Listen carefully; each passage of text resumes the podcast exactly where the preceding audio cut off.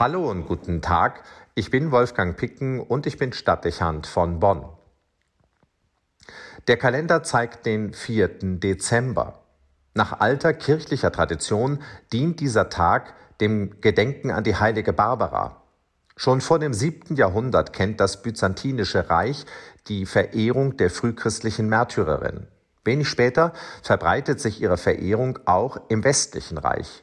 Besonders in Frankreich findet sich dann im Spätmittelalter ein ausgeprägter Barbara-Kult.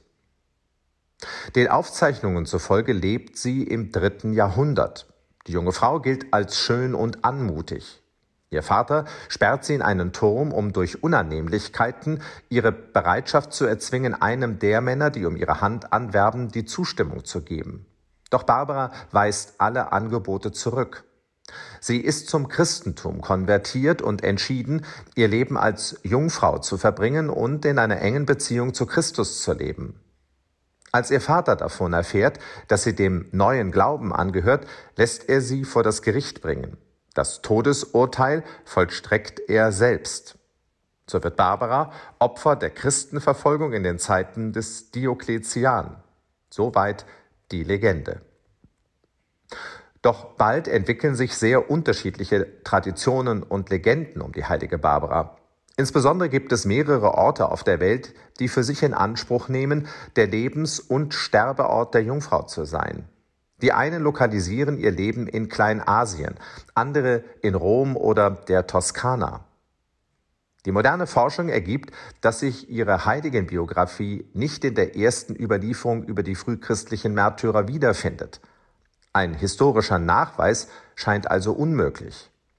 Es kann nicht als gesichert gelten, dass die heilige Barbara gelebt hat und so gestorben ist, wie es die Legenden überliefern. Das führt zu einem Ergebnis, dass man nach dem Zweiten Vatikanischen Konzil, also im zurückliegenden Jahrhundert, ihren Namen aus dem offiziellen Heiligenkalender der Kirche gelöscht hat. Wie auch bei anderen Heiligen war das ein erheblicher Einschnitt in die Volksfrömmigkeit, nicht anders erging es beispielsweise dem heiligen Christophorus oder der heiligen Cecilia. Doch die Popularität der heiligen Barbara hat sich seitdem nicht verloren. Die Gläubigen bewahren ihr Andenken weiter. Die heiligen Gestalt, deren Geschichte im Nebel versunken ist, steht in enger Verbindung mit dem Advent. Viele pflegen den Brauch, an ihrem Gedenktag Zweige in eine Vase zu stellen, weil sie dann am Weihnachtsfest erblühen. In manchen Regionen werden Kinder an ihrem Festtag beschenkt. Die Heilige, die zumeist mit einem Turm in der Hand dargestellt wird, was an ihr Eingesperrtsein in einem Turm erinnert, ist Patronin der Bergleute, was ihr in vielen Gebieten, in denen es Untertagebau gab, zu großer Verehrung verholfen hat. Barbara wurde auch von der militärischen Artillerie als Schutzheilige verehrt. Der Legende nach stirbt ihr Vater nach ihrer Enthauptung durch einen Blitzschlag. Und sie ist Patronin der Glockengießer und Turmbauer. Schließlich wurde sie angerufen, wenn man sich einem plötzlichen Tod gegenüber sah. Verständlich schien, dass Barbara präsent blieb, weil sich ihre Gestalt so sehr in der Frömmigkeitspraxis etabliert hatte. Vor diesem Hintergrund fragt sich, ob die nachweisbare Historizität der Heiligen wirklich das einzige und entscheidende Kriterium für ihre Verehrung ist. Es ist nicht unwahrscheinlich, dass auch ihre Legende einen historischen Ursprung besitzt. Daraus hat sich in den Jahrhunderten der Typos einer Heiligen entwickelt, die sich nicht von ihrem Glauben abbringen ließ. Der Turm, in den sie eingesperrt wird, scheint wie ein zeitloses Bild für den Druck, dem viele im Übrigen gerade auch ihr persönliches Umfeld ausgesetzt sind, wenn sie sich als Glaubende zu erkennen geben. Das gilt zumal, wenn sie den Gedanken entwickeln, zugunsten einer intensiven Gottesbeziehung auf Ehe und Familie zu verzichten. Das wirkt nicht nur damals als Provokation, es ist insbesondere auch heute ein Umstand, mit dem viele nicht umgehen können. Wer den Weg des geweihten Lebens oder einer priesterlichen Berufung beschreiten möchte, erfährt erheblichen Widerstand. Nicht selten provoziert das eine Aggression, wie sie vom Vater der heiligen Barbara beschrieben wird. Das Leben gilt als verschwendet. Mögliche Pläne, die man sich mit diesem Menschen gemacht hatte, zerplatzen.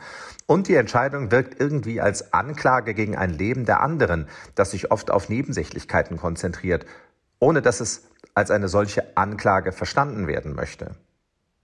Oft sind es, wie gesagt, die engsten Vertrauten, die eigene Familie, auch Eltern, die damit erhebliche Probleme haben und nichts unterlassen, um den anderen von diesem Weg abzubringen. Hierbei seine Entscheidung und bei sich treu zu bleiben, ist nicht leicht. Es fordert, zumal heute, oft erhebliche Kraft und hat gelegentlich auch zur Folge, dass freundschaftliche und familiäre Verbindungen zerreißen. Das betrifft im Übrigen nicht nur die Entscheidung für eine geistliche Berufung. Sich für das zu entscheiden, was man als Berufung empfindet, kann schnell von den Vorstellungen anderer abweichen und zu Problemen führen. Jungen Menschen ist aber zu wünschen, dass sie den Weg gehen, auf den sie sich berufen fühlen. Wir können nicht von Advent, von der Ankunft Gottes im Leben der Menschen sprechen, wenn wir nicht auch zulassen und fördern, dass gerade junge Menschen danach fragen, danach suchen und, wenn sie einen Ruf verspüren, gleich zu welchem Beruf, diesen auch konsequent verfolgen. Im Übrigen trifft das nicht nur auf junge Menschen zu. In jeder Lebensphase lohnt sich die Frage, ob man in alten Vorstellungen wie in einem Turm festsitzt oder ob man neue Wege und Ziele verfolgen muss. Die Frage nach der Berufung ist kein Privileg der Jugend. Gottes Ruf kann sich ändern, wie sich eine Lebenssituation und auch eine Persönlichkeit verändern kann. Von daher ist der Typos der heiligen Figur, für die Barbara steht, auf dem adventlichen Weg des Lebens eine wichtige Anregung danach zu fragen, wo ich selbst stehe und wohin ich mich bewegen muss, damit Gott ankommen und in meinem Leben wirken kann. Wolfgang Picken für den Podcast Spitzen aus Kirche und Politik.